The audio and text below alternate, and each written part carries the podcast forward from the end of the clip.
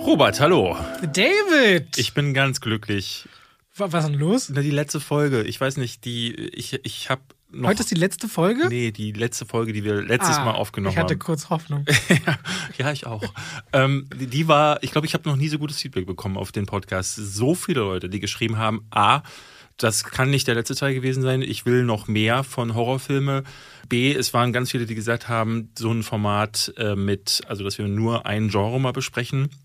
Genau das wünschen sie sich jetzt zu allen Genres. Ich hoffe, dass wir niemals zu Liebeskomödien kommen oder so. Uh, Romcoms heißen Ja. die.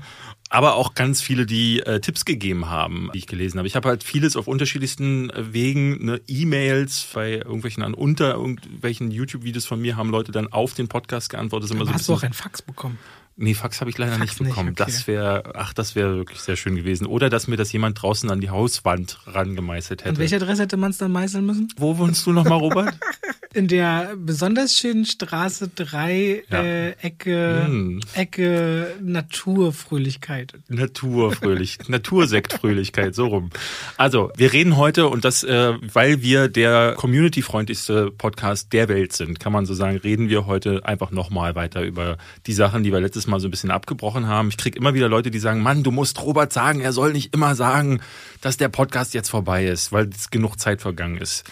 Ich versuche es, aber Robi hat Ich halt eine bis anderthalb Stunden, das reicht. ja, finde ich auch. Finde ich eigentlich auch okay. Ich glaube, dann wird's vielleicht auch, dann merkt man es, glaube ich, auch bei uns. Dann, äh, Ja, ich finde auch immer, wenn es dann zu lang wird, dann glaube ich, also ich hätte das Gefühl, ich einen Podcast anhöre und dann, also so alles über eine Stunde 15 fühlt sich schon wie so ein Brocken an. Ja, ja, das Das, ist das machst du dann nicht mehr bei den normalen Tätigkeiten, da überlegst du dir dann was Längeres, wo du das so nebenbei, ich weiß nicht, irgendwas sträubt sich in mir. Man muss ja mal auf seinen Bauch hören. Da ich großen Bauch habe, kann ich viel hören. Okay, also wir haben, wir reden heute nochmal über Horrorfilme und ich dachte mir, wenn wir über Horrorfilme reden und wir reden auch über den einen der Horrorfilme über Halloween, äh, nämlich den neuen Teil, der ins Kino kommt, Halloween Kills. Und ich dachte mir, ich komme nochmal mit einem kleinen Trivia an.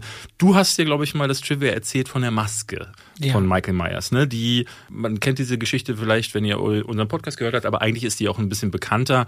Das Team hatte halt einfach gar kein Budget. Also John Carpenter hatte nichts und hat dann jemanden losschicken müssen und gesagt, wir brauchen noch dringend eine Maske und der hat dann irgendwie eine Star Trek Maske von William Shatner mitgebracht als Captain Kirk. So, aber das äh, ist nicht die einzige Geschichte, die es vom Set gibt, denn wusstest du, dass der Film ursprünglich nie Halloween heißen sollte? Ja. Sein ursprünglicher Name war The Babysitter Murders und sollte über den Verlauf von drei Tagen stattfinden. Das Problem ist auch da gewesen, dass am Set klar wurde, selbst dafür haben die nicht genug Geld. Die, die hatten nie Kohle bei Äh, dem Film. Nie. So. Und dann hat ähm, John Carpenter irgendwann festgelegt, ja, wir kriegen das nicht hin, an drei Tagen zu drehen. Natürlich, sie, sie haben mehrere Tage gedreht, aber du musst ja dann immer wieder Tag-Nacht-Wechsel. Und das hat viel auch Einfluss auf äh, Drehgenehmigungen. Ne? Am Tag ist es deutlich schwieriger, eine Drehgenehmigung irgendwo zu bekommen.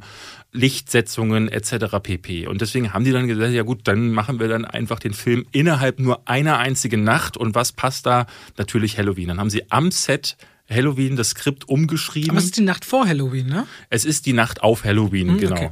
Und genau deswegen passiert Halloween dann genau in dieser sagenhaften Nacht und heißt dementsprechend jetzt auch so. Und das ist eine Sache, die ich, die ich spannend fand. Ich, äh, ich wüsste gerne, wie viele Filme wurden wohl aus Budget, Budgetgründen, das heißt, hörst du ja immer wieder, dass irgendwie das große Finale wurde, statt an einem Wasserfall findet es leider zu Hause in der Bei Toilette. McDonald's Äh, im bei. McDonalds im Beiparadies. Na, das war doch auch bei, die die hatten doch auch der Original Michael Myers Darsteller, war doch auch irgendwie ein Buddy vom Regisseur, der am Set immer eh viel rumhing. Das weiß ich gar nicht Das mehr. ist so, ich habe dir letzte Mal äh, eine Zeitung mitgebracht, da steht noch mal richtig Ah. viel darüber drin. Ein Buddy, der irgendwie rumhing und dann gab es irgendeinen Bekannteren, der mitspielt, der wollte direkt aber 20.000 Dollar, die mussten sie noch irgendwie rausleihen und Jamie Lee Curtis muss wahnsinnig viel Geld verdient haben, weil die auf Rückstellung war, die hat Prozente gekriegt. Also auf jeden Fall an dieser Stelle herzlich willkommen zu Zwei zwei, wie wie Pech, Pech und, und Schwafel. Schwafel. Eine Sache, die hat gar nichts mit Film zu tun, aber die muss jetzt loswerden. Okay. Ich habe auch Angst, dass du dich angesprochen fühlst und dann mit mir meckerst, aber darum geht's nicht. Auf dem Weg hierher zum Podcast laufe ich immer S-Bahnhof Rummelsburg raus, hol mir einen veganen Döner, ja, weil den Ja. finde ich sonst nirgendwo. Lauf den Bürgersteig lang, vor mir rutscht ein Mann an dem Bordstein mit dem Auto, äh, mit dem mit dem Fahrrad lang und legt sich voll hin. Der ist zum Glück bloß so Tempo 10 oder 12 gefahren, hat sich aber sofort das Knie gehalten. Ein Jogger und ein Lieferfahrservice Mensch haben äh, das auch noch gesehen. Ich stand auch daneben mit dem Döner in der Hand. So und wir fragen sofort, geht's ihm gut? Was ist? Und er so, Konntest halt sehen, asiatischer Background, sprach kaum, also etwas Englisch, aber vor allem am Anfang dachte ich gar nicht, weil er total im Schock war. Dann fing die Hand so an, ein bisschen zu bluten, wo er drauf gestürzt ist, hielt sich das Knie, meinte, er könne es nicht bewegen. Ich gucke ihn noch so an, sagst du, soll ich eine Ambulanz rufen? Er so, ja, und hab dann halt einen Krankenwagen gerufen und erzählt, was, wie, wo und halt so erste Hilfe und ihn beruhigt und ein bisschen zur Seite und die kam auch nach vier, fünf Minuten.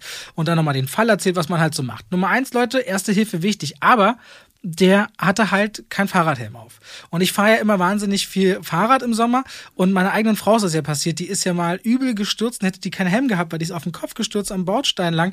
Da, da trägst du ganz schnell extrem schwere und bleibende und Einschränkungen mit sich.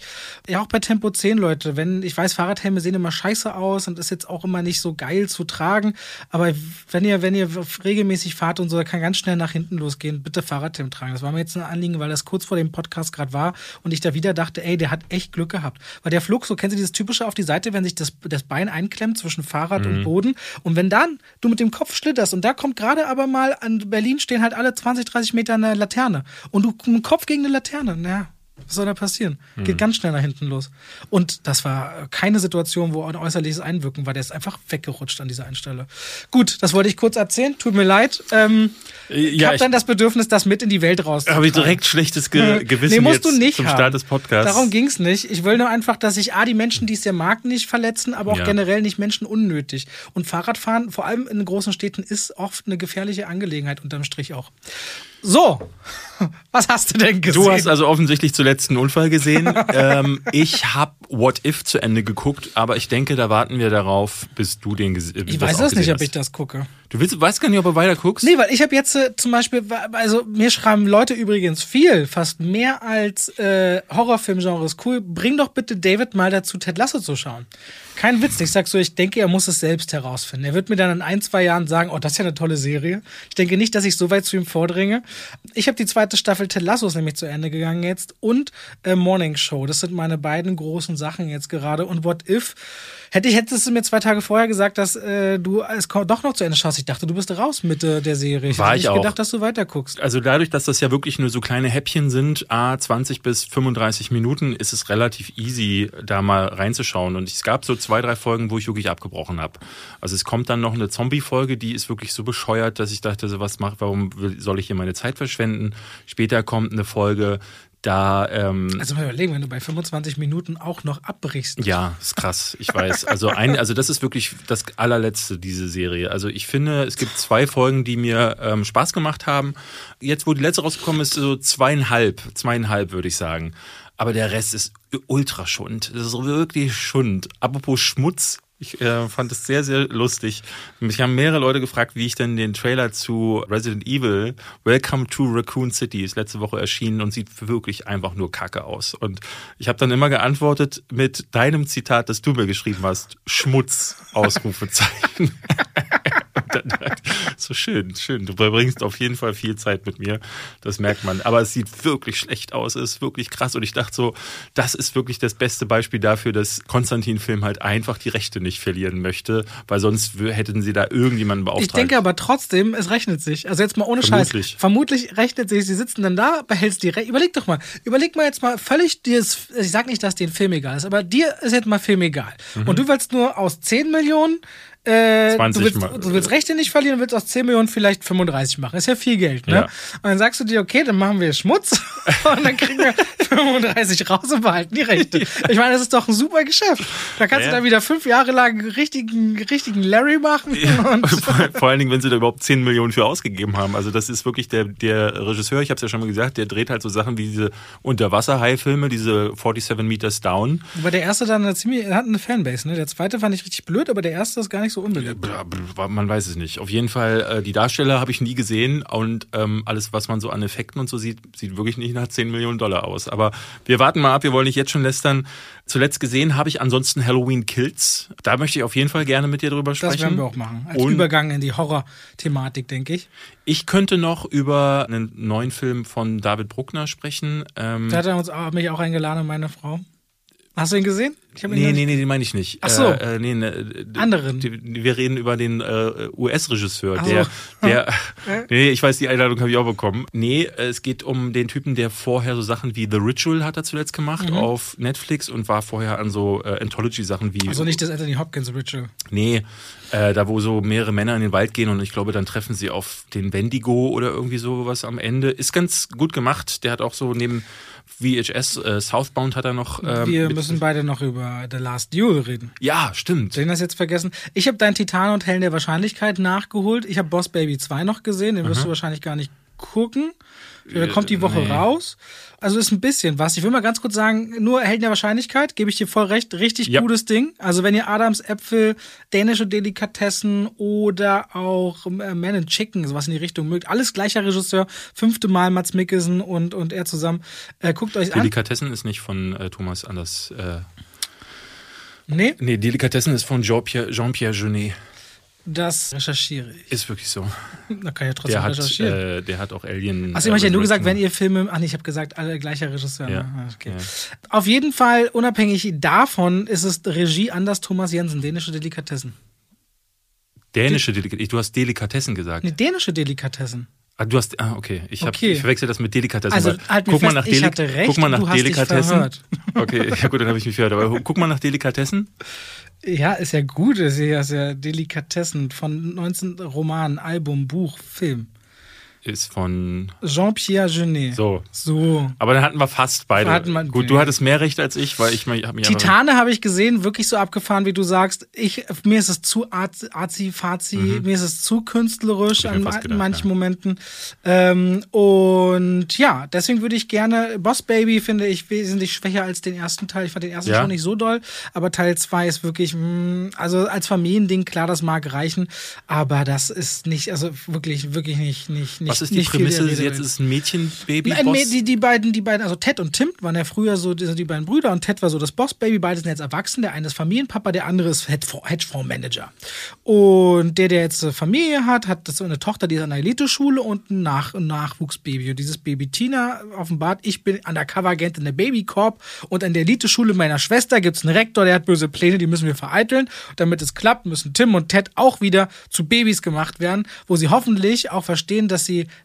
das, was sie entzweit hat im Leben, auch wieder zusammenführen kann und sich wieder gemeinsam an tolle Sachen erinnern und in einem neuen mhm. Abenteuer die Familie mehr näher zusammenrückt.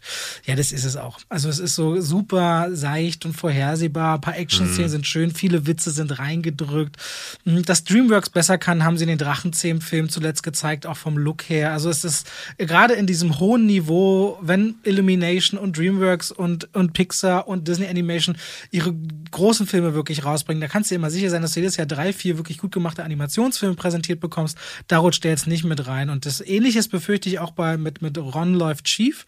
Den gucke ich mir morgen früh an, was der kann. Da finde ich auch geil, dass er wirklich im Original nur Wrong Goes Wrong, äh, Ron Goes Wrong heißt. Also, also sieht der Trailer auch so ganz, ich kann dem gar nicht richtig entnehmen, was der für den, eine eigene Identität hat. Ich fand den, fand den, den ersten Trailer fand ich süß und den zweiten nicht. Ganz ja. komisch. Das ist also ein Beispiel, wo Trailer manchmal sehr unterschiedlich sind. So ein bisschen sind. wie Baymax trifft auf, wie heißt der, Ralph Rex the Internet, mhm. solche Sachen.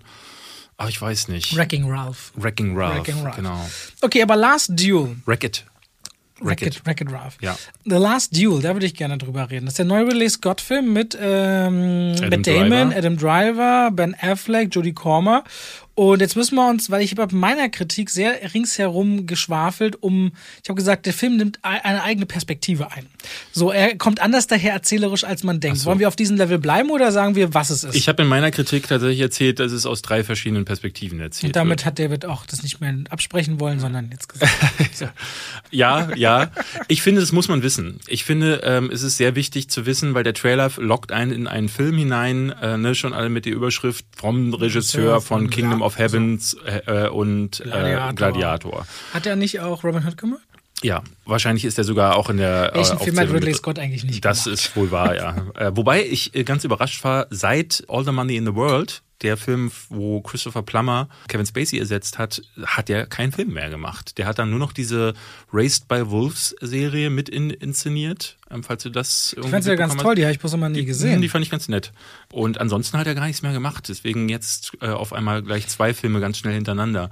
Und ich finde, es ist halt A, sehr wichtig, das zu verstehen, ähm, dass das Ganze nicht Gladiator ist. Also du hast nicht diese klare narrative Linie und dann passiert am Ende die große Schlacht, weil der, der Trailer zeigt auch mehrere Schlachtensequenzen. Ähm, und es ist, glaube ich, auch sehr wichtig zu verstehen, dass man am Anfang sich reinfühlen muss, weil ich war erstmal total überrascht und geschockt regelrecht am Anfang, weil ich dachte, warum springt denn die Handlung so wahnsinnig viel? Weil es beginnt mit der Geschichte von, ähm, aus dem Blick von äh, Jean de Garouche, dem Charakter von Matt Damon. Und da dachte ich erst so, Puh, das ist so gar nicht meins, weil das war so eine ganz romantisierte Rittergeschichte, die erinnerte mich tatsächlich so ein bisschen an das, was Kingdom of Heaven auch gemacht hat.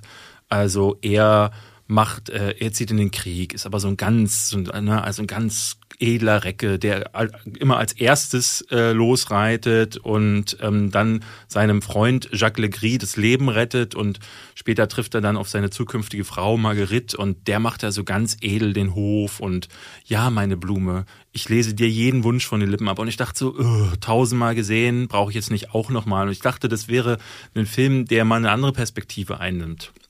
Und dann tut er das. Dann äh, wechselt er dann nach irgendeinem Punkt rüber zu äh, Adam Driver und dann plötzlich wird aus diesen einzelnen Puzzlestücken ja so ein ganzes großes Bild, so ein Puzzleteil. Und ich dachte mir, ah, jetzt macht Sinn. Und hatte aber schon das Problem, dass dieses ganze erste Drittel mich zu sehr alleine gelassen hat und ich dann erstmal in den Film äh, etwa so ab der Hälfte kommen musste. Und das ist so ein bisschen, da stellt sich der Film meiner Ansicht nach einen Bein aber diese nachfolgenden beiden Perspektiven sind überspannend. Also das fand ich richtig gut, weil es jede einzelne davon ist eine ganz eigene Perspektive und nochmal ganz anders als die beiden anderen. Wird doch immer bitterer. Ja. Wird immer düsterer, bitterer. Ich, für mich sind die zweieinhalb Stunden richtig, also das war auch die richtige Länge, wobei man ja sagen würde, das ist so, was, zweieinhalb Stunden ist schon. Mhm. Aber es hat sich genau richtig angefühlt und der wird auch, und wenn es dann mal äh, zu Kämpfen kommt, dann weiß man aber auch, dass Ridley Scott das kann. Also das kann er dann wirklich. Ich finde, der geht auch so eine richtig, richtig böse, fiese Ecke der Film ja. am Ende. Ich hatte am Wochenende Besuch aus Kalifornien und sie meinte, sei nicht so ihr Film und brachte dann das Thema auf. Ich glaube, dass eine weibliche Perspektive auf dem Film durchaus nochmal anders sein kann, als wenn du es als, als Mann schaust. Das ist auf jeden Fall ein spannender Punkt, Warum? finde ich. Weil du hattest am Ende nach der PV gesagt, dass es, äh, obwohl, nee, das will ich nicht verraten, was du gesagt hast.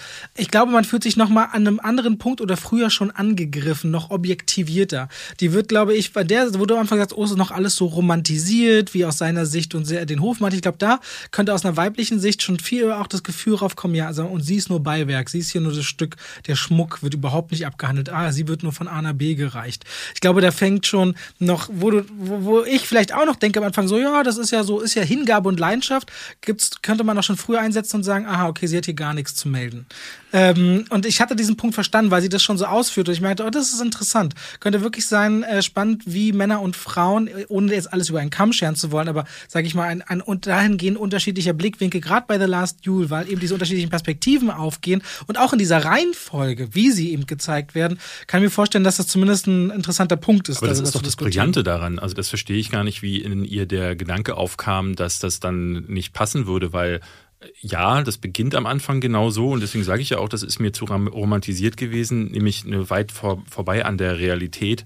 Aber in der Geschichte von Jodie Comer, also in der letzten äh, der drei Varianten, da wird der dann plötzlich ein völlig anderes Bild als bei den anderen beiden Männern da vorher daraus und eines, wo ja, ich aber die du ganze weißt ja, wie selber ist manchmal, dass man manche steigen ja dann auch vielleicht schon vorher aus und sagen, okay, dann kann, kann sein. Das genau, ich fand den ich Ansatz bin, interessant. Ich muss auch sagen, ich bin, ich bin kein großer Fan davon. Ich glaube, Ridley Scott hätte sich einen größeren Gefallen getan, wenn er das als klare, durchgängige äh, Narrative erzählt hätte, statt das so zerklüftet zu tun, weil es wirkt eben auch, und das ist ja oft so in Erinnerungen auch der Fall, ne? es, es wirkt die ganze Zeit, als hätten drei Leute vor Gericht ihre Fälle kurz immer nur so Erinnerungsfetzen äh, geschildert. Aber dadurch wirkt es eben auch wie so eine zusammengeklaubte Version einer Wahrheit. Und am Ende gibt es, glaube ich, aber eben diese Wahrheit auch gar nicht, was ich vollkommen okay finde.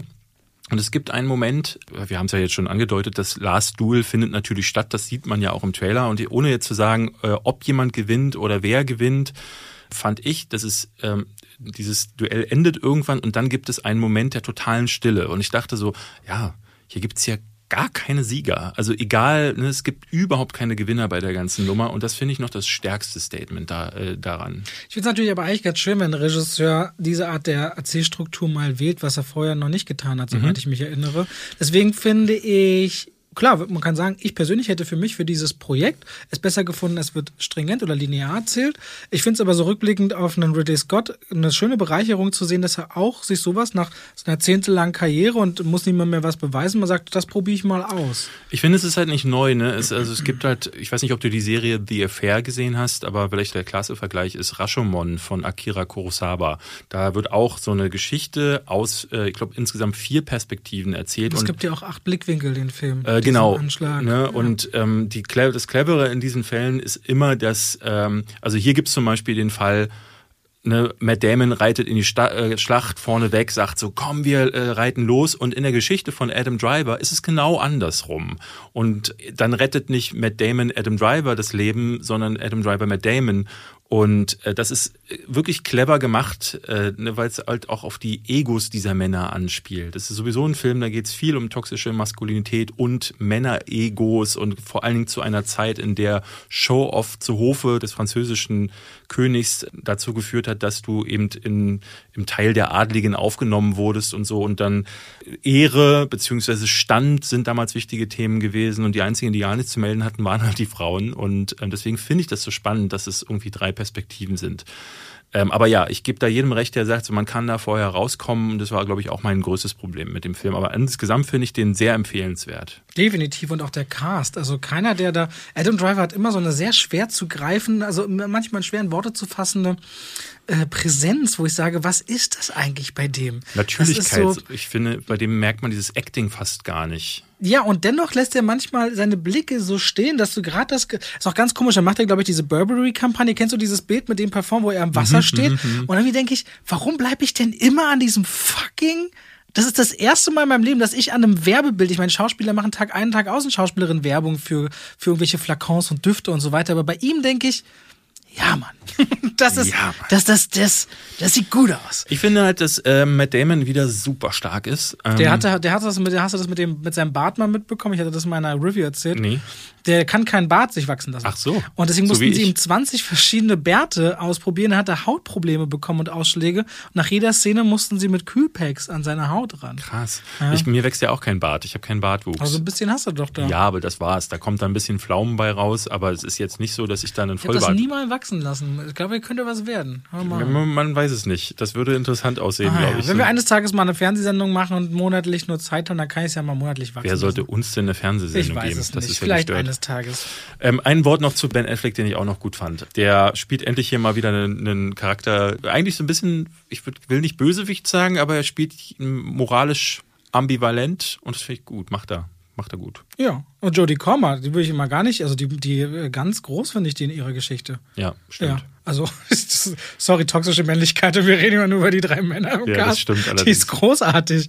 Also in ihrer eigenen Geschichte brillant. Ich finde, die nimmt auch den anderen, wenn sie den Raum bekommt, äh, Wind aus den Segeln. Ja, aber, hast du aber ordentlich. Recht. Wirklich ein starker Film, der wird von der Presse international nicht ganz nicht so gesehen wie von uns unbedingt. Also mhm. da ist schon durchaus drunter, aber was soll man machen? Die haben halt keine Ahnung. So ist es nämlich. so ist es nämlich. Reden wir über, über den direkten Anschluss vom 2018er Halloween-Film. Denn Halloween Kills setzt direkt dort an, in der Sekunde, wo Halloween von 2018 endet. Natürlich mussten sie den weitermachen, weil 2018er Halloween hat 10 Millionen Dollar gekostet und 255 Millionen eingespielt. Das ist das Konstantin-Idee-Level richtig hochskaliert. Da ist ja Jason Blum groß mit geworden, mhm. mit wenig Geldeinsatz richtig viel Kohle rauszuholen. Und wenn man natürlich weiß, dass Halloween Kills rauskommt und dann Halloween Ends, mhm. also man kann nicht einen Vorwurf machen, weil in Halloween Kills tötet Michael Myers. Das ist, was wirklich passiert.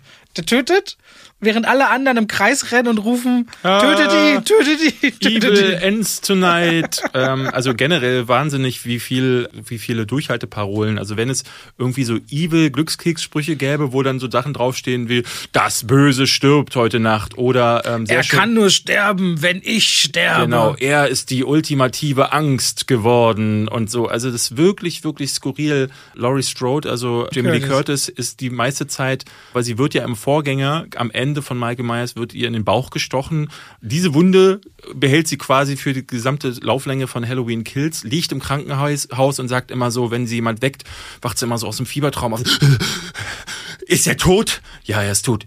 Dann ist es vollbracht. Und alle reden nur so, mit, also wirklich äh, in so Sätzen, wo ich dachte, man haltet die Fresse, ich will jetzt nach Hause. Das war wirklich, das ist wirklich die übelste Scheiße gewesen, die ich jetzt auch schon wieder, naja, jetzt fange ich wieder mit Superlativen an. Aber Mann, hab ich mich Wer hat, gelangweilt. wer hat das Drehbuch dazu geschrieben? In welchem Raum mit wie vielen Anwesenden? Interessiert mich, David. Es steht da, dass David Gordon Green das zusammen mit Danny, Danny McBride, McBride. gemacht hätte. Aber ich bin mir relativ sicher, die beiden haben sich einen reingelötet und dann ist jemand vorbeigekommen, vielleicht der vierjährige Sohn und hat gesagt, so, "Äh, Michael Myers kommt aus dem Schrank und sticht jemanden ins Auge. Und dann kommt er in der nächsten Szene wieder aus dem Schrank und sticht jemanden in den Po. Hahaha. und dann kommt Danny McBride rein und sagt so, oh Mann, ich habe schon wieder viel zu viel gekifft. Egal, oh, das Skript ist fertig. Lass mal schnell an Universal Pictures schicken. Boom, Film. Und den haben wir jetzt gesehen. Das ist wirklich, ich fand am Anfang auch so drollig. Ich habe eine richtig gute Sache über den Film zu sagen. Jetzt hau raus. Der Look der Rückblende die 70er Jahre. Das ist richtig stark. Ohne das finde ich Der auch. sieht richtig gut aus. Ich hatte zum Teil sogar Schwierigkeiten zu erkennen, wo haben sie Material gespliced mit ähm, tatsächlichem Originalmaterial und wo haben sie neue Sachen dazugefügt. Weil Donald Pleasance ist ja zum Beispiel zu sehen in einer Szene. Das äh, muss man vielleicht mal, weil sie äh, gehen zurück, Flashbacken zurück äh, in die, zur Original Halloween-Nacht und ähm, dann sieht man Donald Pleasance, den Dr. Loomis aus den früheren Teilen. Und da dachte ich so, wow, Alter, das sieht ja wirklich großartig aus. Das muss ich auch sagen. Generell der Look ist stark. Also das Sounddesign und der Look, also die Kamera fördert richtig krasse Bilder hervor und die Kills. auch dieses wichtige Feeling für mich. Dieses Halloween-Feeling hat bei mir mal richtig viel mit diesen Vorstädten, Kürbisse, Figuren, diese verlorenen Straßen. Ja. Das, äh, das, das will ich dem, weil ich sagte, ich will ihm was zugute halten, das halte ich dem wirklich Ja. zugute. Aber was ich halt wirklich äh, komisch finde, also erstmal startet er so, also der Trailer zum Beispiel, die hatten ja diesen coolen Shot, wo äh, Laurie Strode oder die Strode-Familie, die drei beiden, die drei Frauen, die überlebt haben, fahren mit dem Wagen davon und dann fährt die Feuerwehr an ihnen vorbei und sie brüllen ihm- ihnen hinterher, lasst ihn brennen! Und dann kommt die Feuerwehr da an und wird von Michael Myers, der aus dem Haus entkommt, äh, auseinandergenommen. Und ich dachte, das wäre ein starker Anfang gewesen. Es hätte schon mal ein gutes Setup gebracht für, okay, er ist zurück, krass und äh, sehr gewalttätig. Denn das muss man auch sagen, dieser Teil ist noch mal gewalttätiger als der Vorgänger. Du hast ja alle, hast du alle gesehen, auch die Fortsetzungen vom Ursprung? Nein, nee, ich habe tatsächlich den originalen Halloween gesehen und ich glaube dann äh, Halloween Age 20 nochmal und das war's Das dann. sind alle anderen. Nee, dann, dann war's das tatsächlich. Mehr habe ich nicht, nicht gesehen, weil diese ganzen Fortsetzungen. Ich hatte haben- gehört, das sei der brutalste, das ist auch der brutalste, an den ich mich erinnern kann, zumindest. Es ist auf jeden Fall sehr brutal. Und dann wird aber dann so eine Geschichte daraus, die eigentlich geht es dann um so eine Selbstjustiznummer, wo sich die Stadt, äh, also wo sich Haddonfield zusammenschließen möchte, was ganz grauenhaft gespielt ist. Und währenddessen wird immer mal wieder rüber zu Michael geschnitten, der einfach wahllos Leute ersticht. Also es sind zwei Plots, die völlig unabhängig voneinander funktionieren und du merkst so, das ist dieses Mittelstück Stück für einen dritten Teil, der irgendwann mal kommt, aber die haben überhaupt nicht gewusst, was sie hiermit anfangen sollen. Und so fühlt es sich auch an, wie so, eine, wie so ein Platzhalter. Hier bitte einfügen Leichen, Blut und kultige Erinnerungen aus den äh, 70ern. Außer dieses bisschen Gefühl zu haben, wo ich dann denke, okay, das so, da, da werde ich so ein bisschen Halloweenig. Mir hatte das leider nicht. Ich mag auch so diesen Gewalt-Porno nicht immer. Es gab so ein, zwei Kills, wo ich dachte, okay, das äh, hat mich, hätte nicht getroffen. Es gibt einen Schnitt in die Achsel. Mhm. Und hat es mir richtig zusammengezuckt, weil ich dachte, oh, das habe ich schon ewig nicht gesehen, dass jemand da ein Messer reinkriegt. Wie schlimm. Also diese Vorstellung ist richtig eklig. Keine Ahnung warum. Ich wusste es nicht, bis ich es da gesehen habe, dass mich das voll hart triggert. Ansonsten, ultra brutales Ding, FSK 18. Ich mochte zum Beispiel bei dem Teil davor, dass in der Kameraführung gab es damals zum Beispiel einen ziemlich langen One-Take. Mhm. Ja, und den mochte ich, dachte, oh, da haben sie sich was bei gedacht. Stattdessen machen sie hier grützige Handkamera immer wieder, wo ich denke, was soll denn dieses Rumgewackel, dieser Müll? Ich mag das nicht. Und vor allem, die zeigen es ja immer mit diesem Look aus den 70ern, dass sie es auch viel besser können. Aber die Geschichte ist so ja, dämlich und langweilig und auch überhaupt nicht schaurig. Lachhaft. Das ist also wirklich, also auch in der Presseverführung wurde dann gelacht, ja, ja. aber nicht, nicht, dass der Film das gewollt hätte. Mhm. Du warst ja schon nicht so großer Fan von dem Vorgängerfilm, den fand ich ja noch unterhaltsam, ja. aber der hier geht deutlich, deutlich Schritte zurück, sodass der nächste Teil besser werden muss, theoretisch. Ich, ja, da bin ich mir nicht so sicher. Also ich mache halt immer den Fehler, dass ich dieses Gefühl bekomme, dass wenn so ein Reboot angekündigt wird und dann sagen die, die Pressestimmen oder meistens ist es ja die eigene PR, PR-Agentur, die sagt dann, Danny McBride und David Gordon Green hatten voll die Idee, haben, die wollten das unbedingt zurückbringen. Und du, du denkst dir in dem Moment, da wollte jemand nicht einfach nur Halloween nochmal neu filmen, sondern hat vielleicht irgendeinen Ansatz. Und dann guckst du den letzten Halloween und siehst wieder mal, und das habe ich hier an der Stelle schon immer wieder gesagt, dass ich mir dieser, dieser Ansatz dann häufig fehlt. Du siehst ihn einfach nicht. Es ist wieder Michael Myers, der wie so ein D-Zug durch Haddonfield durchzieht und alles abmurkst. Und anders als der erste Teil das noch gemacht hat, der das Original von John Carpenter und daran schließt ja dieser Halloween der letzte an. Der hat ja alle anderen Fortsetzungen ignoriert da ist Michael Myers noch ein Stalker. Ja, da ist der, steht da mal hinten irgendwo, dann läuft er ganz langsam auf die Kamera zu und nicht eine Blutorgie, wo irgendwie eine ständig er dann davor kommt. Und deswegen, der, das war so ein Gemisch aus einem Ansatz, den ich nicht ganz verstanden habe, nämlich dass plötzlich er so eine Massenmördermaschine geworden ist und der Tatsache, dass der überhaupt nichts dem beizufügen hatte, war der erste Teil schon, wo ich dachte, oh, schon wieder dasselbe. Und da war, ich habe es hier an anderer Stelle schon mal gesagt, als wir die Vorschau gemacht haben, was soll denn Halloween Kills jetzt machen? Und du merkst, na, nichts. Sie haben halt einfach ja. gar nichts. Sie haben nur die Idee, dass die Population von Haddonfield dann irgendwann sagt, jetzt reicht's. Evil ends tonight. Und das hat so ein bisschen, muss man sagen, auch auch wieder an die aktuelle Trump-Politik. Wir hatten es neulich schon bei. Ähm, der schon wieder richtig Tour macht, ne? Ich hatte ja. jetzt gesehen, Iowa. Äh, er will's wieder, er also will auch wieder. Der ja, mobilisiert auch wieder, na gut, aber anderes Irre. Thema. Aber jedenfalls so dieses, so dass sich das Volk dann auflehnt und dann irgendwie in diesem Fall einen falschen Feind oder ein falsches Idol äh, irgendwie heraufbeschwört, dass sie einfach als Mob dann jagen wollen, um ihrem Frust freien Lauf zu lassen und ihrer Angst freien Lauf zu lassen.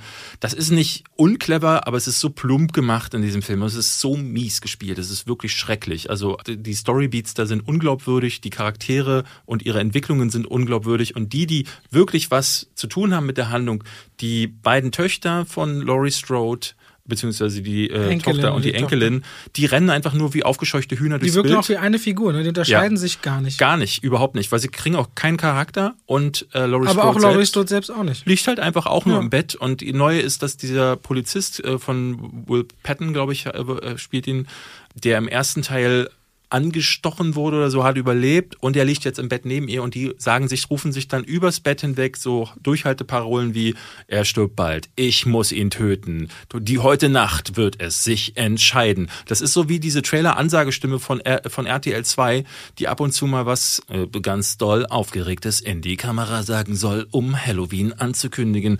Oh ja, und das war's. Und mehr braucht's ja nicht. Deswegen, Halloween Ends, ich, was soll das werden? Was Besseres. Okay, wenn du das sagst. Wollen wir weitergehen? über noch ein paar über ein paar Kategorien beziehungsweise ein paar Horrorüberschriften sprechen, die wir letztes Mal ja wir, wir, konnten, wir konnten ja nicht alle durchgehen beim letzten Aber weißt Mal. du was, David? Mhm. Weißt du was, wir den Leuten gönnen zwischen diesem Übergang? Ich, also ich, wie finde, wir hatten lange kein, kein, keine Werbung mehr. Und damit gehen wir auch schon wieder raus aus der Werbung hinein in die Kategorien oder beziehungsweise noch so Horrorsegmente, genau. die wir letzte Mal nicht geschafft haben, weil einer von uns beiden darauf gedrängt hat, dass es schon lang genug ging, die Folge. Wir nennen keine Namen. wir hatten ja noch so ein paar Sachen aufgeschrieben. Äh, ich habe hier noch auf meiner Liste Tierhorrorfilme. Ich habe noch Horrorreihen, über die wir nicht gesprochen haben. Dann haben wir Horrorfilme, die wir, die nicht gut sind, aber die wir mögen, war mhm. eine Kategorie. Und ich glaube, das ist dann auch schon gewesen, aber ich würde, glaube ich, gerne dann nochmal über meine liebsten Horrorfilme sprechen, wenn wir dann. Okay, zuerst Tierhorror? Tierhorror. Tierhorror. Also, wir fanden, glaube ich, beide richtig gut Crawl. Ja. Crawl, der war sehr überraschend, weil da auch mit ziemlich wenig Geld ein ziemlich guter Look äh, inszeniert wurde. Äh, auch das Szenario, stürmisches Unwetter und von einer Frau ist der Vater mehr oder weniger verschollen, anscheinend in seiner alten Hütte. Im Keller findet sie den eingeklemmt äh, und durch die Überschwemmung tritt halt Wasser übers Ufer. Das Ganze spielt in Florida, wenn ich mich richtig erinnere, und dementsprechend schaffen es der Alligatoren auch in diesen Keller rein. Und dann spielt sich auf engstem Raum da ein sehr gruseliges Szenario ab mit eben Alligatoren auf der, auf der Horror-Tierseite. Und das fand ich richtig, richtig gut.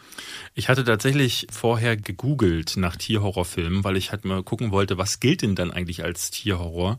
Und es ist krass. Es gibt, glaube ich, zu jedem Tier gibt's irgendwas. Also zu Zecken gibt's was. Es gibt was zu Bienen. Es gibt was zu. Stung. Äh, Stung ist doch so ein Horror-Trash. Äh, Genau, der hier in, äh, mit Daniele Rizzo hat da mitgespielt. Ja, tatsächlich. wirklich? Ja, Daniele Ah. hatte mich damals zu der Premiere eingeladen. Lance Henriksen spielt eine der Hauptrollen.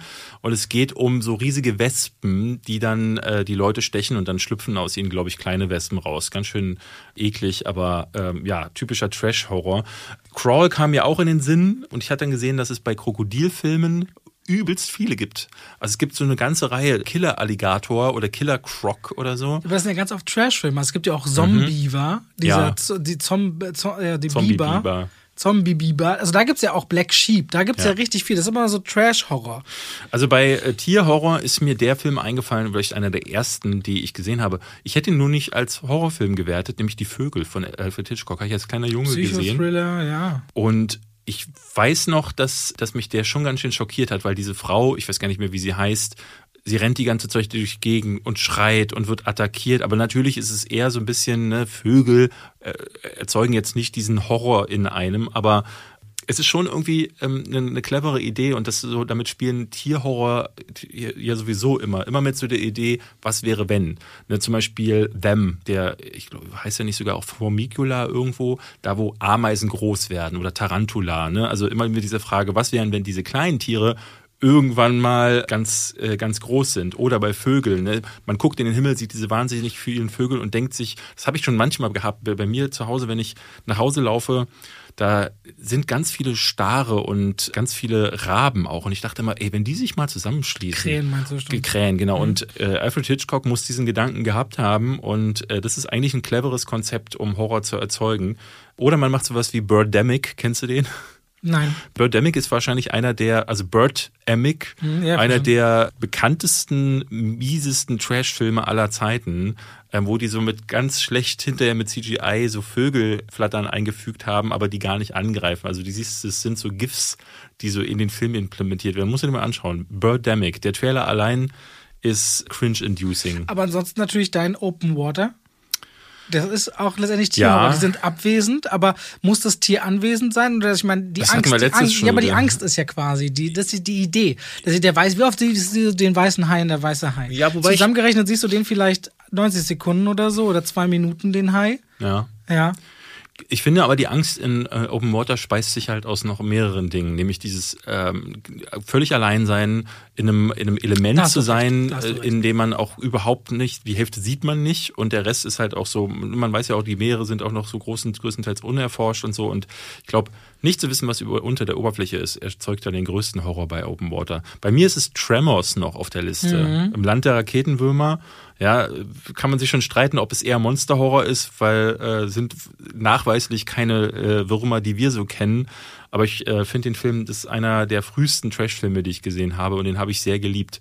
Ich habe damals sogar ein Drehbuch dazu geschrieben. Wie ein Drehbuch. Ich, meine Mutter hatte mir als kleiner Junge so eine Schreibmaschine geschenkt und ich habe mich dann hingesetzt und wollte immer eigene Horrorbücher oder eigene Filmbücher schreiben und habe dann versucht, die Geschichte meines meiner Lieblingsfilme äh, als eigenes Drehbuch zu verfassen. Das gibt's auch noch irgendwo. Was Bin sagst du zu Friedhof der Kuscheltiere?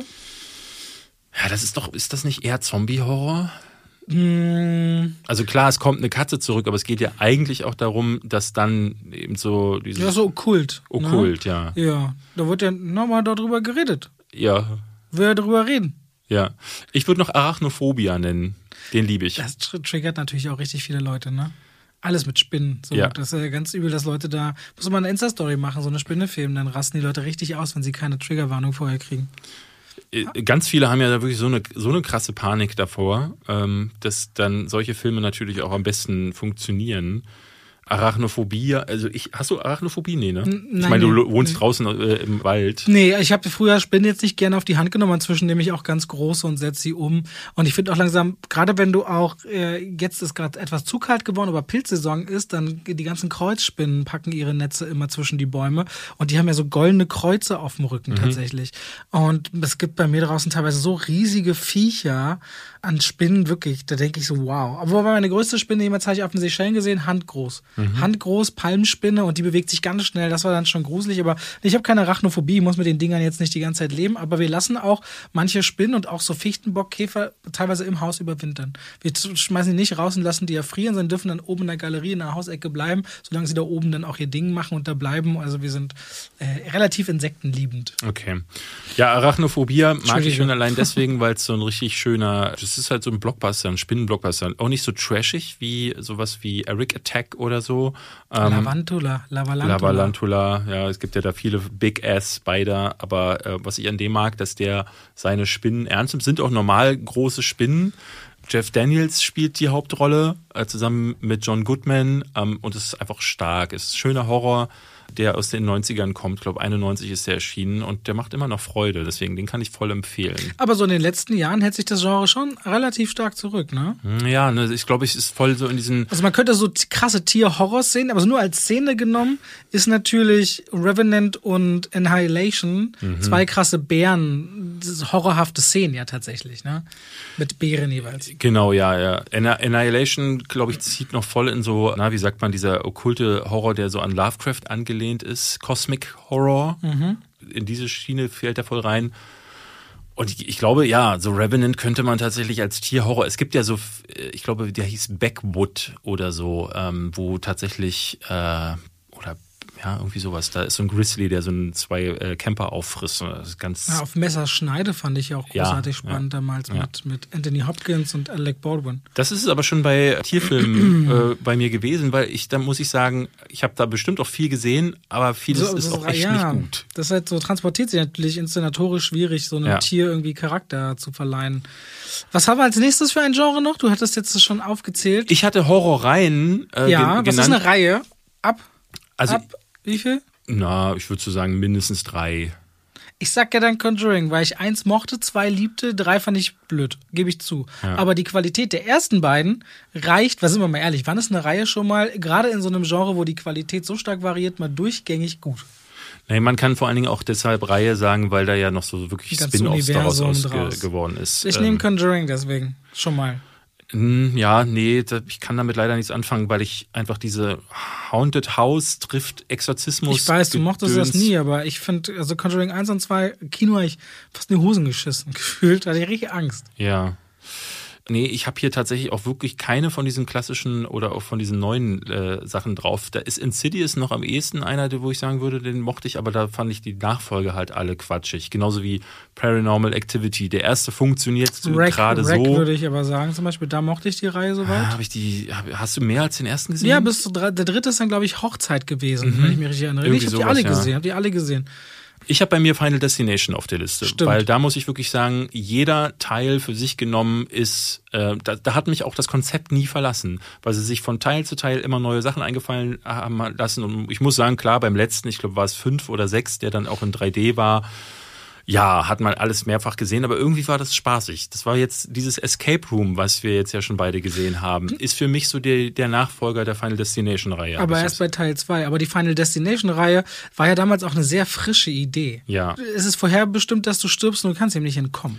Und es ist so clever gemacht, so weil sie in allen Teilen ja versuchen, diesem Tod irgendwie zu entgehen. Und es ist wirklich spannend zu sehen, wie sie das immer wieder versuchen und das dann natürlich nicht klappen kann. Ähm, Das macht irgendwie Freude, irgendwie denen dabei zuzugucken. A, wie die, äh, die Tode sind ja wirklich clever inszeniert. Also es passiert, irgendwie stößt jemand ein Shampoo um, dadurch wird dann irgendwo anders ein äh, elektrischer Kurzschluss ausgelöst und am Ende wird sie aber trotzdem von der, von der Seilstange irgendwie erwürgt und so. Das fand ich immer ganz clever gemacht. Und wusstest du, dass im ersten Teil das noch so war, dass der äh, Hauptcharakter eigentlich sterben sollte? Und überspringt dann, weil er überlebt den, den Ablauf. Ja, irgendwas, es ist ja so, dass er. Der Flugzeug und er steigen aus dem Flugzeug aus und die Maschine explodiert oben. Und alle, die übrig bleiben, merken, oh Gott, du hast uns gerettet. Genau. Und dann geht, glaube ich, einer nach dem anderen stirbt und merken, scheiße, wir sind in diesem Plan, wir hätten sterben sollen und deswegen Genau. sind wir jetzt einer am anderen dran. Ich erinnere mich noch an diesen Zug, der vorbeirast und dann fliegt so ein Splitter durch den Kopf, so ein ganz mieser Kill. Mhm. Genau, und am Ende ist es ja so, dass er sich dann irgendwie mit einem Stromschlag irgendwie so quasi töten soll und sie, seine äh, Angebetete, soll ihn zurückholen ins Reich der Lebenden. Und im Originalende passiert das nicht. Es gibt mehr als ein Ende da. Mhm, Es gibt auf der DVD ein alternatives Ende. Da kann sie ihn nicht zurückholen und betrauert dann am Ende sein Ableben. Aber da ist dann, damit wurde das übersprungen. Im jetzigen Ende, das wir kennen, sitzt er ja dann am Ende, glaube ich, da und sagt so, nee, Moment. Aber wenn ich jetzt gestorben bin, dann ist es ja ein Sitz weiter. Und es war eine clevere Idee. Und dadurch wurde erst die Tür geöffnet für weitere Sequels. Ich meine, ich bin mir sicher, sie hätten auch darüber hinaus weitere Sequels gemacht, weil dafür war es bestimmt zu, äh, zu erfolgreich und zu gut. Aber ähm, im Original war es nicht fortgesehen, dass da äh, weitere Sachen dann passieren. Was mit der Saw-Reihe? Ich meine, die ersten drei Teile, die lobst du ja auch immer. Dann gibt's aber sechs, die nicht so lobenswert sind. Nee, die hat einfach so gelitten in der Retrospektive, dass ich sagen muss, ich mochte den ersten damals und den zweiten, das geht auch noch klar und der dritte war so Guilty Pleasure, wenn, wenn du wirklich zugucken wolltest, wie die Leute aus dem Kino gerannt sind. Aber gut würde ich da nicht mehr zu sagen nach dem ersten Teil. Also ich würde nicht sagen, dass das mich wirklich noch abgeholt hat. Deswegen ist es leider nicht so. Da sind aber die meisten rein. Bei Halloween, wenn wir jetzt auch eher sagen, schwierig. Nightmare on Elm Street. Ich habe jetzt hier nur rein bei mir drauf, die Nightmare on Elm Street ist eine. Da finde ich den ersten gut. Der vierte ist richtig stark. Freddy's New Nightmare kann man sich auf jeden Fall angucken. Eigentlich ist der zweite auch noch recht äh, vernünftig. Und auch äh, Freddy vs. Jason finde ich auch stark. Okay. Die, der neue mit, es gab doch noch ein Remake mit dem, äh, der den Rorschach gespielt hatte in äh, Jackie Early Hale, Haley oder so heißt der. Jackie Earle Haley. Ähm, der hatte, sollte den spielen und das war leider überhaupt nichts, diese ganzen Reboots. Aber ansonsten fällt es ein bisschen schwer, so rein zu benennen, die- das meine ich mit der schwankenden Qualität in diesem Genre, die so konstant abliefern, oder? Also konstant gar nicht. Also ich habe hier noch Evil Dead, also Tanz der Ja. Teufel. Ähm, Hills wurde, Have Eyes? Könnte Äh, wahrscheinlich noch. nee, Hatte Hostel mehr als zwei Teile? Mm, ich glaube nur zwei. Und ist I Spit on Your Grave Horror? Ja. Okay. Da, was sagst du zu I Spit on Your Grave? Ich kenne nur den, den ersten Teil und das Remake ähm, Mhm. davon. Ähm, ich weiß, ich glaube, es gibt mehrere äh, Spit in Your Grave Teile und es gab ja so eine ganze, so ein ganzes Subgenre, das sich dann daraus Das entwickelt Rape hat. and Revenge. Das Rape and Genre. Revenge. Also nicht aus dem Teil, es gab es schon vorher, aber so in dem Dreh.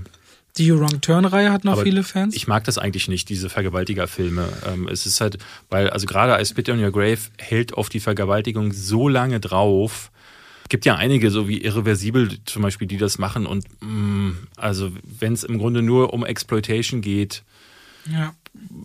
ist nicht so meins, muss ich ganz ehrlich sagen. Ich wüsste jetzt zumindest keine Reihe, die ich jetzt hier unbedingt oder wir vergessen etwas ganz Essentielles, aber. Also ich äh, habe noch Chucky und Predator. Predator zählt man ja auch, auch zu Horror. Predator 1 und 2 finde ich stark. Und Alien würde man da nicht als Horror zählen? Doch, ja, das habe ich erst hinterher, ich habe Okay. me- meine Liste gemacht und dann war, war habe ich die ganze Zeit bei Alien, ist das jetzt Science Fiction für Ja, mich wenn oder ist Predator das und? Alien, das ist doch irgendwie sehr. ja, dann sind das auf jeden Fall beide und äh, Alien war lange Zeit auf jeden Fall gut genug und Predator eigentlich, ich, ich mochte sogar diesen Predators noch ganz gern von, ich glaube Nimrod Anteil hat den gemacht. Ah, okay.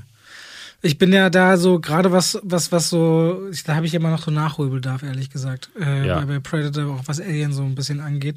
Auf, äh, ja, Horror rein. Ich habe hier nichts mehr tatsächlich stehen. Was hast du denn bei Horrorfilmen, da bin ich jetzt gespannt, die nicht gut sind, die wir aber mögen? Also mir wird ganz oft zum Beispiel gesagt, Zimmer 1408 ist nicht gut. Oh, ich liebe den. Aha. Der wird ganz oft gesagt, äh, den finde ich richtig, den den finden die Leute richtig blöde.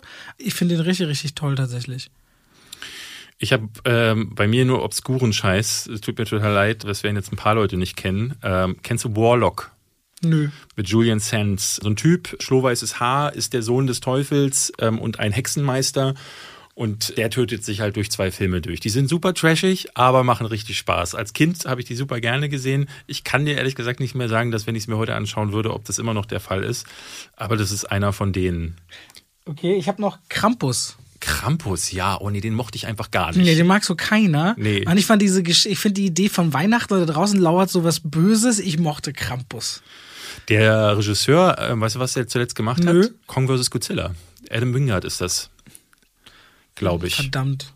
Naja. War der das? War der das? Oder war das? Ich kann das recherchieren. Nee, nein, Quatsch. King of the Monsters. Der Typ, der King of the Monsters gemacht hat, der hat, der hat Krampus gemacht. Aber King of the Monsters war ja nicht schlecht. der war spitze. Den mochte ich Und sehr. die Ey, Spitze Adam Wingard war dass, der, der dass du dir das immer merken, ich kann mir das so oft nicht merken mit den Regisseuren. Michael Dougherty.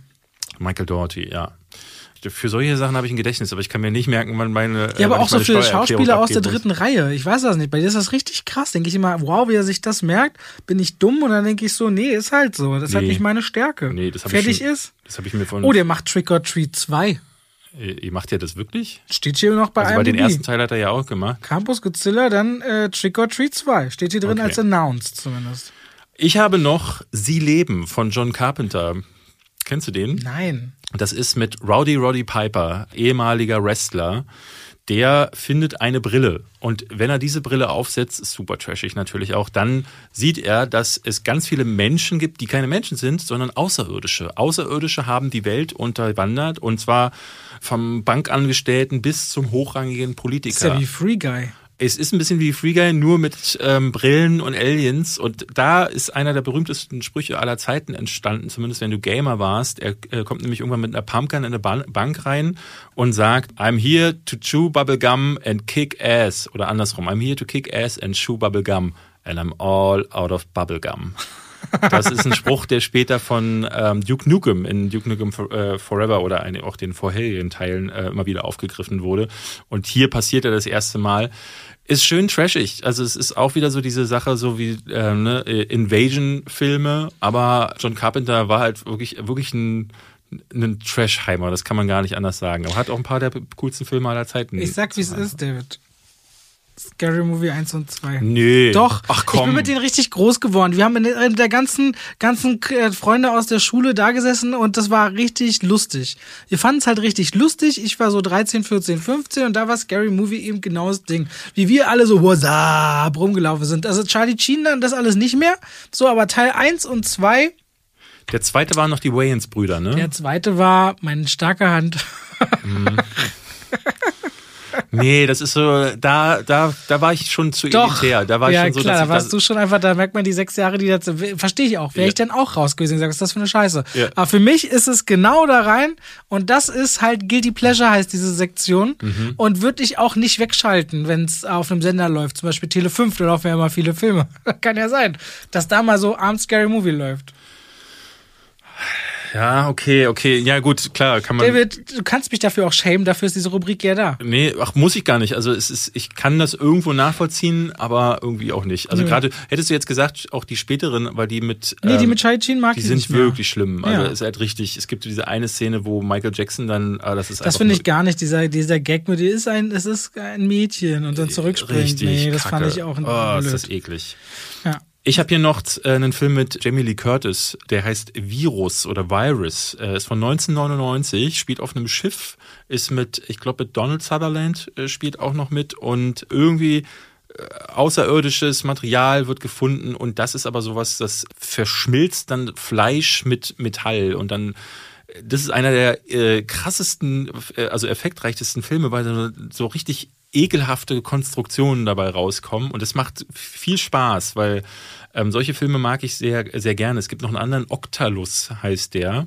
Ähm, Ich glaube, da hast du schon mal von erzählt. ich glaube, Deep Rising im Original mit Schauspielern, die man wieder keiner kennt. Es gab zu der Zeit relativ viele Unterwasser-Horror-Sachen. Äh, Leviathan ist ein Film. Ich glaube, weiß gar nicht, wer da irgendwie die Hauptrolle spielt. Ich glaube, der Hauptdarsteller aus Robocop, Peter Weller, spielt da mit. Und dann gibt's noch Deep Star Six.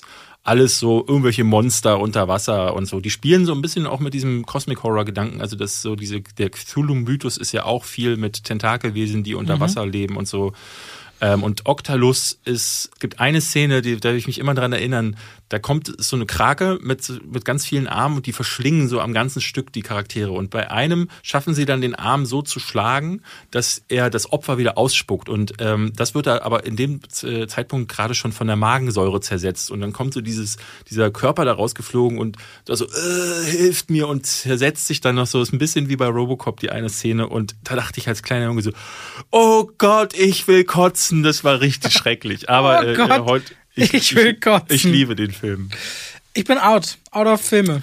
Ich habe noch zwei. Ich habe noch Death Machine, der wurde auf RTL 2. Klingt halt schon scheiße. Ja, ist mit Brad Dourif. Wer ist Brad Dourif? das ist der Griemer Schlangenzunge aus äh, Ah, Herr der klar. Ringe. Der hat Gut. auch äh, Chucky die Mörderpuppe gevoiced.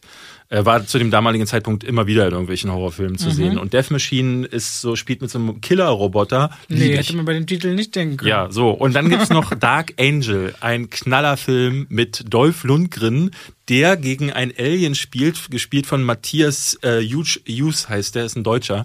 Der spielt so ein Alien, das aus der Zukunft kommt und mit CDs schießt. Also der hat immer so, so, so das sind halt wirklich CDs. Und So die wie Spider-Man im Mhm. Webs ja, nur. Ja, ja, ja, genau so ist das. Und damit schlitzt er so seine Opfer auf und zieht ihnen irgendwie die, die, die Drü eine Drüse im Kopf, erzeugt wohl im Zeitpunkt des Ablebens irgendwie so eine Droge oder so. Und deswegen ist er auf die Erde gekommen, um diese Droge zu holen. Und Dolph Lundgren schießt und kickboxt den dann tot. Auch Knallerfilm. Okay. Ja. So, Leute, jetzt habt ihr ein paar Sachen gehört. Ich bin gespannt, ob, ihr, ob ein Mensch da draußen den jetzt guckt. Ich hoffe Dark doch. Angel. War das nicht auch eine Serie später? Ja, ja, Nach aber es ist nicht dasselbe. Charmed und so? Ja. Dark Angel, glaube ich. Ja, aber die ist nicht dasselbe. Filme, die auf Halloween einstimmen. War das äh, noch eine Rubrik? War eine, ne? Es war eine, aber da habe ich letztes Mal schon gesagt, dass ich eigentlich jeden Film nennen könnte, weil ich meine so diese Seichten. Zum Beispiel Nightmare Before Christmas. ja klar, das ist der. Haben wir noch nicht einmal genannt. Nightmare Before Christmas. Aber was hättest du noch auf der Liste? Für mich ist sowas auch wie düstere Legenden. Trick Mhm. or Treat. Äh, weil das so in verschiedene Geschichten Trick or um Treat ist ein. Anthology-Film, Trick ne? or Treat, genau. Sind so drei, vier oder fünf Geschichten. Äh, Ja. Da geht's ja zum Beispiel dieses typische um die Vogelscheuche im Feld, die lebendig wird. Ja. Und so Sachen. Oh, Gab es da nicht letztes Jahr auch auf Netflix so ein Ding? Ja, ähm, ich glaub oder vorletztes Jahr, wo auch so eine so Geschichten, Scary Stories to Tell in the Dark. Tell in the Dark. Da ist nämlich auch so eine äh, Ja, sowas. sowas. auch. Wahrscheinlich würde ich dann noch reinnehmen, äh, sowas wie ich weiß, was du letzten Sommer getan hast. Mhm. So dieser, so, so, so ein gewisser Teen-Horror, wo alles so ein bisschen Halloween ist halt auch so ein Film, also der Original Halloween, Film, der auf Halloween einstimmt. Hast du denn da nichts, wo du, was du jetzt sagst, alles Sleepy Hollow? Sleepy Hollow Ja, war für mich so ja, ein Film, Sleepy Hollow macht der mich so Sinn. schaurig halt, schaurig, nicht äh, zu Tode gruselig. Es gibt ja viele, die machen so im Oktober den sogenannten Shocktober, wo Ja. sie so die, also gerade auf Letterbox siehst du das viel, so Challenges, jeden Tag einen Horrorfilm gucken. Ich komme da nie dahinterher, weil ich es nicht mal schaffe, jeden Tag einen Film zu schauen. Ich habe gestern einen geguckt, Augen ohne Gesicht, äh, ein Klassiker aus den äh, Ja. von 1960, ein französischer Filmklassiker, der so als einer der ersten gilt, so die äh, so richtig krasse Gewalt. Aber wie kommst du gezeigt hat. darauf? Also sitzt jetzt zu Hause und sagst dir, oh ja, hab Hunger, Kühlschrank ist leer, ich kann nicht kochen, naja, gucke ich einen Film. Oder wie läuft das? Und dann, dann wie? Dann klappst du und dann guckst du und dann sagst du, oh, in meiner Liste von Filmen, die ich immer mal sehen wollte, ist doch Augen ohne Gesicht. Na, nee, ist es nicht. Oder Äh, wie funktioniert das? Das funktioniert folgendermaßen. Ich gucke eigentlich fa fast jeden Abend möchte ich einen Film schauen. Und meistens ist es jedem einer, der möchte Kannst ich du welche Ted sehen. Lasso eine Folge mal gucken? Okay, Zwei Folgen. Mach ich. Zwei Folgen. Okay. Diese Woche noch? ja. Versprochen? Ich habe viel zu tun, aber das kriege ich hin. Okay, du kriegst aber eine Woche länger Zeit. Okay. Und meistens ist dann so, dass ich was Neues gucken möchte, entweder was, worüber wir hier sprechen können, oder etwas, wo ich ähm, Nachholbedarf habe. Und ich bin die meine Liste durchgegangen und hatte dann bin an zwei Filmen äh, Liste bedeutet, ich gucke dann meistens rein, was läuft auf Netflix neu. Da bin ich meistens nicht länger als eine Sekunde.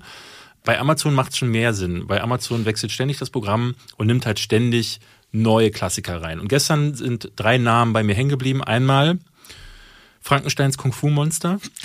Ist wirklich wahr, weil ich dachte so, ich möchte ehrlich gesehen gesagt sehen. Vorgestern habe ich Split Second geguckt, ein alter äh, Science-Fiction-Horrorfilm mit Rutger Hauer, wo ich aber merkte, der wäre auch was für diese Liste, die ich gerade aufgesetzt Frankensteins Kung Fu, was? ja, Frankensteins Kung Fu Monster. Äh, Den werde ich mir noch angucken. Die Tage ist ganz neu bei Prime. Dann Ho- The Host von äh, Bong Joon-ho, den habe ich nie gesehen. Ich habe damals im Kino war ich und bin aus dem Kino gegangen, weil äh, ich weiß nicht mehr, irgendwas war. Ich, nicht, weil ich den Film schlecht fand. Und ich habe dann nie die zweite Deine Hälfte Begleitung geguckt. hat so viel geredet. Das kann sein. Und dann als drittes Augen ohne Gesicht. Und ich weiß, dass Eyes Without a Face wird immer wieder in so, jetzt habe ich ja natürlich wieder geschaut, auch letzte Woche, wo wir über diese Liste gesprochen haben, habe ich irgendwas vergessen. Und Eyes Without a Face fiel immer wieder, genauso wie Sachen wie Don't Look Now zum Beispiel, mit, äh, auch mit Donald Sutherland zum Beispiel, die ich nie geguckt habe und wo ich dachte, 1960, schwierige Zeit, fängt auch mit Tralala-Musik an und ist so diese typischen Schuss-Gegenschuss-Einstellungen für damalige Verhältnisse. Also nicht, es passiert nicht viel. Noch aber vor Hitchcock oder nach, danach sein so Ende 60 oder Anfang 60? 1960. Also 60, 60. 60, oh, ja, okay. genau. Also es war einer der, wo du merkst, der ist noch nicht ganz da, wo Jahre später dann die anderen Sachen sein werden. Also äh, Exorzist kam ja mit auch so mit der größte Wandel, aber ist schon sehr weit. Es gibt so eine Operation am Gesicht, die wird sehr detailliert gezeigt. Du siehst natürlich eine Gummimaske, aber damals werden sich die Leute wirklich bekotzt haben im Kino, weil es einer der ersten Filme gewesen, die äh, sowas gezeigt haben und Hinterher dachte ich auch so, hui, ja, hm, war schon so, ich hätte den Abend auch mit einem besseren Film verbringen können, aber wieder einer mehr, den ich irgendwie, wo ich jetzt sagen kann, habe ich gesehen. Ja, ganz cool. Finde ich spannend. Ganz cool. Sind wir damit durch, also wir hatten noch ein paar noch äh, Ich wollte noch Halloween-Stimmung. Genau, das- ich, also wenn wir über Halloween-Stimmung sprechen, ich würde einfach gerne meine Liste der meine Lieblingshorrorfilme einmal aufzählen. Ja, aber hast du noch Halloween-Stimmungssachen? Also so diese seichten, die auch so, die man als so eine größere Runde gucken kann. Was ist mit Hexen, 12 Hexen? Das habe ich tatsächlich nie gesehen. Den, das Original, ja, mit, jetzt ich will immer sagen mit Nicole Kidman, dann sagst du nein, nicht den, dann sagst du dir was anderes und die sieht nur aus wie Nicole Kidman auf dem Cover. Und dann Nee, sagst Hexen, du, Hexen du meinst ist mit die Ding- Angelica Dann sagst du, Houston. nee, du meinst die Hexen von Chadwick oder so. Wir hatten genau Hexen dieses von Gespräch. Eastwick. Eastwick, genau und das. I- Hexen von Eastwick ist mit Susan Sarandon und mit Michelle Pfeiffer. So, und genau das irgendwie hatten wir schon mal das Gespräch. Genau, ja, nee. Hexen, Hexen. Ich weiß gar nicht, was du meinen könntest mit, Weiß mit ich auch äh, äh, Nicole Kidman. Ich hab irgendwas- ich Vielleicht, weil sie jetzt wie eine Hexe aussieht in Perfect Strangers auch. Ah, Du musst ja auch mal weiter gucken, die Serie. Habe ich auch nicht gemacht. Ich mach das aber. Wie, wie sind wir da? Hexen, Hexen wäre ein Film, den ich nennen würde. Und dann, ja, was kann man noch so sagen? Na, Adam Sandlers You Be Halloween. Der ist wirklich übel. der ist super schlecht. Ähm, nee, dann ist es halt also. So, ich mag so, so diesen Teen-Horror. Bin ein bisschen auch gespannt, was Scream 5 können wird. Mal gucken. Wann, da müsste der Trailer jetzt langsam kommen, ne? Demnächst kommt der, also Ah. vielleicht die- dieser Tage wird er heiß erwartet. Ah, okay. Der heißt ja wieder Scream. Habe ich schon mehrere Leute gehört, die gesagt haben, was zur Hölle. Ah. Jetzt weiß ich nicht mehr, welchen Film ich äh, nenne. Äh, da muss ich immer so unterscheiden. Aber ich meine, Halloween lässt grüßen. Da gibt es irgendwie, wie viel? Vier Filme, die gleich, gleich heißen. Genug, aber die haben dann innerhalb der Reihe wahrscheinlich kein Lizenzproblem. Also, Deine Lieblingshorrorfilme? ich zähle die jetzt mal einmal runter. Das ist Mach dann quasi der Ersatz für unsere Top 5. Das ist jetzt hier eine Top 15, glaube ich. Ich fange an mit Near Dark. Den habe ich, glaube ich, auch schon mal an anderer Stelle erwähnt. Catherine Bigelow, die später sowas wie Hurt Locker gemacht hat und äh, damals noch die Frau von James Cameron war. Die hat mit äh, James Camerons Lieblingsleuten, nämlich Lance Hendrickson unter anderem und Bill Paxton ist dabei und auch die Dame, da kriege ich den Namen jetzt nicht zusammen, die in Aliens die äh, diese Trooperin gespielt hat. Und die spielen Vampire und es ist alles super stylisch, aber auch super düster und es ist mal eine andere Form von Vampirfilm, weil es ein Roadmovie ist, gleichzeitig hat es auch Western-Elemente. Und es ist, geht um den jungen Mann Caleb, der wird gebissen von einer Frau und wird zum Vampir. Seine, er erlebt seine ersten Tage in Gesellschaft mit so einer Bande von wirklich rooflosen Motherfuckern. Und ich finde ihn richtig stark. Leider kriegst du den nirgendwo bei irgendwelchen, also Amazon Prime hat ihn nicht. Den muss man schon als DVD besitzen, damit man ihn gucken kann. Deswegen, ähm, falls ihr mal davor stehen Near solltet, Dark. Near Dark, die Nacht hat ihren Preis. Äh, einer der, eines der Frühwerke von Catherine Bigelow und wer die Frau kennt, weiß, das ist alles stark, was die gemacht hat und der ist richtig gut. Platz zwei, Die Fliege von äh, Cronenberg, das Remake, mein Lieblings-Horror-Monsterfilm, der beste Body-Horror-Film, den es je gab und glaube ich der schönste Film fürs erste Date, meiner Ansicht nach. Den finde ich einfach ganz toll. Die Szene, wo der Affe sich von innen nach außen krempelt. Danach habt ihr den besten Sex eures Lebens, sage ich euch. Äh, Habe ich letztes Mal schon genannt. Der, der Blob, das Remake von Chuck Russell, ganz großartiger äh, Splatter-Trash, aber trotzdem nimmt sich ernst und irgendwie dann doch nicht zu sehr. Ähm, kann ich nur empfehlen. Annihilation hast du vorhin erwähnt. Eigentlich so eine Geschichte ähm, um vier Frauen, die in so eine äh, Zone hineingehen, wo sie nicht wissen, wo was passiert. Aber ich glaube, einer der gruseligsten Filme, die ich in den letzten Jahren gesehen habe, Portman, gibt's ja. auf Netflix. Äh, The Descent habe ich letztes Mal schon erwähnt. Klassiker. Frauen, so. die in, den, äh, äh, in so einen Berg hineinkraxeln und dann auf Monster treffen. Ähm, sehr stark, sehr atmosphärisch. Dieser Tage gab es einen großen Shitstorm um äh, Hellraiser. ich weiß nicht, ob du das Original von Clive Barker kennst, äh, einer meiner Lieblingshorrorfilme, mit den Xenobiten, die aus der Hölle kommen, wenn man einen äh, Würfel zusammensetzt und dann die eine Dimension der Lust aufzeigen wollen, was leider äh, gar nichts mit Lust, sondern nur mit Schmerzen zu tun hat. Mhm. Der wird jetzt geremaked von David Bruckner oder David Br Br mhm. Bruckner, ähm, der, der jetzt zuletzt Night House gemacht hat. Und der Haupt die, also die, die, die Viecher, die im Film vorkommen, die Zenobiten, der Haupttyp davon hieß immer Pinhead. Und der wurde jetzt als Frau gecastet und das Internet stand Kopf. Wie kann das sein, dass eine Frau diese Rolle bekommt? Und im ersten Moment dachte ich auch so, oh, das tut ein bisschen weh, weil ne, dieses Bild der Zenobiten, wie sie da stehen, das ist eines der prägenden Horrorbilder, die ich kenne. Äh, deswegen mag ich den Film auch so gerne. Dann dachte ich aber, genau das will ich ja eigentlich von diesen Reboots, dass sie neue Bilder für die Ewigkeit erzeugen. Und ähm, vielleicht kann eben eine Frau in der Rolle was richtig Starkes auch bewirken. Auch vor allen Dingen, ähm, vielleicht gibt da metaphorisch noch ein bisschen mehr. Ähm, deswegen, da freue ich mich tatsächlich sehr drauf auf das Reboot. Der Exorzist, bester Horrorfilm aller Zeiten. Event Horizon habe ich schon genannt. Evil Dead, ich liebe das Remake. Das ist halt was so richtig schön kompromisslos. Ähm, die Szene, wo sie sich mit dem Cuttermesser die Zunge in zwei Hälften schneidet, da kannst, da kannst du im Kino zugucken, wie die Leute unter die Sessel kriechen. The Witch hatten wir letztes Mal schon, ja. Hereditary hatten wir schon. Ja.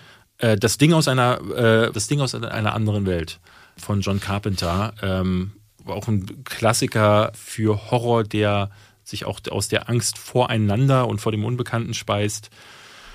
Frailty, dämonisch. Ja, Kennst gehört. du den? Mit Bill Paxton. Er hat zwei Söhne und behauptet irgendwann Dämonen sehen zu können und tötet dann Leute. Und diese Geschichte wird aus der Perspektive erzählt von Matthew McConaughey, der das äh, jemand anderem erzählt und er erzählt halt quasi, wie es dazu kam, dass sein Vater Leute ermordet hat. Und es wird den ganzen Film über nicht klar, oder sagen wir so, für den Großteil des Films nicht klar, ist der Vater einfach irre geworden und bringt Leute um oder sieht der wirklich Dämonen, weil du als Zuschauer siehst diese Dämonen nicht. Und das ist ein sehr, sehr cleverer, sehr, sehr cleveres Spiel, ähm, das sich dann erst am Ende auflöst. Ein kleiner Film, den habe ich auf dem Fantasy Filmfest damals gesehen. Hier nochmal ein Shoutout. Das beginnt dann jetzt ab äh, Sonntag. Äh, beginnt das, glaube ich, in den ersten Städten. Schaut da unbedingt in eurer Stadt vorbei. Eröffnet mit Gunpowder Milkshake. Genau. Den habe ich mir damals äh, dann tatsächlich auf DVD geholt. Äh, 28 Weeks Later habe ich noch. Ich habe 38 Days Later. Ich finde mhm. den ersten besser als den zweiten. Ich würde mal den zweiten nochmal gucken. Guck mal den zweiten nochmal. Bram Stokers Dracula. Klassiker. Und Alien. Ich habe noch äh, definitiv, weil ich John Cusack so gerne sehe, sowohl Zimmer 14 und 8 so oft gesagt, als auch Identität. Die finde ich beide mhm. großartig atmosphärisch. Äh, ich muss noch Sinister hinzupacken, da hatte ich richtig Angst beim oh, den ersten ich nie Sinister. Gesehen. Den habe ich nie da gesehen. Das der war der einzige, da hatte ich schon so viel gesehen an Horrorfilmen und da habe ich mich umgedreht und gedacht, ey, mir wird mir wird Angst und Bange. Mit wem war der? Ethan Hawke. Ah, okay. Ähm, Dann schaue ich den noch. Und der ist äh, wirklich ganz stark, ist Sinister. Dann, was würde ich noch mit reinnehmen? Und unbedingt, ja, die hat es ja schon gesagt, Conjuring 1 und 2 fand ich großartig. Shining kann ich irgendwie immer, Shining, je ja. öfter ich Shining sehe, umso mehr kriege ich so die Vibes. Und ich mag das auch draußen jetzt im Wald. Ich habe den letztes Jahr im Winter so Richtung Dr. Sleep nochmal so ein bisschen so, so reingeschaut, äh, wenn der, als der Wald auch wirklich verschneit war bei uns draußen. Ey, super gruselig. Dann. Ich habe den als Kind nicht verstanden, deswegen habe ich da ein Problem mit gehabt. Ich habe nicht weil es gab nicht diese klare Bedrohung. Und als dann plötzlich Jack Nicholson irre wird, hat sich das mir als kleiner Junge nicht erklärt. Ähm, und das ja, heute würde ich da wahrscheinlich anders drauf gucken. Andere Sachen, die hast du schon soweit gesagt. Ich würde noch, wenn es als Horror mitgeht, I Saw the Devil nehmen. Ja. Weiß ich aber nicht, ob es Horror tatsächlich ist, aber I Saw the eher Devil. Nicht, eher Psychothriller. Ist dann eher, okay, diese Jagd als Polizisten auf den Killer. Sieben als äh, ja, wahrscheinlich. Und ich würde mich sogar, äh, also Get Out, Get Out noch. Und ich würde mich raustrauen, einen ganz neuen Film mit reinzunehmen. Ich habe das Gefühl, ich habe lange keinen so stylischen Horrorfilm gesehen wie Candyman. Ich finde, der ist irgendwie ganz besonders. Ich glaube, es ist jetzt sehr gewagt, einen ganz frischen Film mit reinzunehmen. Mhm. Ich habe das Gefühl, der wird Jahre überdauern im Kopf, als dass der was kann.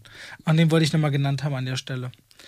Ich fand letztes Jahr noch einen, den kann ich vielleicht noch kurz aufzählen, äh, nicht schlecht, äh, The Platform auf äh, Netflix. Ach, stimmt. Auch wieder eine Frage. Aber ist, ist das, das Horror? Ja, ähm, ultra brutale ja. Gesellschaftskritik. Äh, ja. Kritik. Stimmt, der war, der war heftig. Ja, ja. Der war heftig. Spanischer Horrorfilm. Gut, aber Gut. dann sind wir durch. Wir haben es für heute, liebe Leute. Danke fürs Reinhören. Wir sind nächste Woche bestimmt wieder da. Bestimmt. Bestimmt. Tschüss. Tschüss.